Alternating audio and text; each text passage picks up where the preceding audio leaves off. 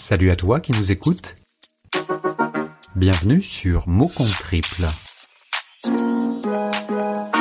le podcast pour les passionnés de mots.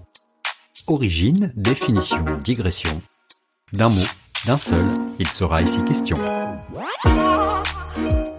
Le mot du jour est maman. Le littré était éloquent. Ce substantif féminin, déployé dans le langage ordinaire, était un terme affectif et affectueux dont les enfants abusaient à l'endroit de leur mère. Parfois, maman était employée péjorativement. Le littré citait le cas de la grosse maman de Marivaux. Dans le film « Nous irons tous au paradis », Jean-Loup Dabadie faisait dire à Victor Lanoux, devant Jean Rochefort et Guy Bedos, en parlant d'une femme quinquagénaire, « Tiens, voilà maman ». Cet usage de maman rentra alors dans les mœurs et une femme à ce point d'âge arrivée fut traitée de maman, c'est-à-dire vulgairement tapée, puisque mère de famille et un peu finie quant à l'usage. Là, quelques heures de vol, hein. On aurait pu croire que ce compliment déguisé ne serait qu'hétérosexuel. Les homosexuels, jamais à court d'idiotie, ou plutôt, voulant tout ranger, créèrent la case maman, dans laquelle ils fourrèrent toutes leurs idoles qui festoyaient au-delà de l'âge qu'ils estimaient raisonnable. Ils oubliaient volontiers que pour eux, l'âge raisonnable serait toujours le remords de ne jamais avoir été. Mamma mia, mamma mia, mamma mia, let me go. Les hétéros se dirent « Tiens, on tient le bon bout ».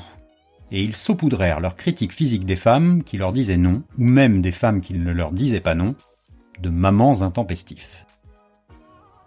Finalement, peu importait le bord sentimental et le bol sexuel. Maman était au quotidien. Chaque année, il y avait une fête pour ça. On se rappelait qu'on en avait eu une. Qu'elle avait fait le plus souvent ce qu'elle avait pu avec ce qu'elle avait.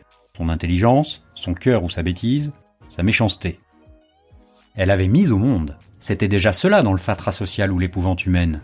Peut-être égoïstement, sûrement inconsciemment. C'était difficile d'être une maman. C'était difficile d'accepter un enfant ou de le refuser.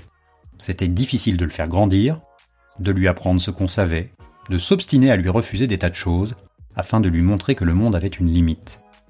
C'était difficile de résister à la déification ou la détestation de son enfant. C'était difficile de le laisser partir. Et surtout d'accepter qu'on n'avait pas fait un enfant pour soi, mais pour lui. À ce tournant, on perdait beaucoup de mamans. Ah, Simon, ne me parle pas sur ce ton, hein, parce que je suis encore ta propre mère. Et tu pourrais recevoir une paire de claques devant tous tes camarades, tu sais. Qu'est-ce que j'ai fait? Mais qu'est-ce que j'ai fait? Maman, écoute! N'être plus une nécessité dans la vie de son enfant amorçait la cruauté d'une vieillesse vide, perchée dans le souvenir. Et ça crispait. On se trouvait des tas de raisons pour pardonner à son enfant son absence. La bru salope, les petits-enfants sadiques et le sacro-saint boulot qui bouffait tout.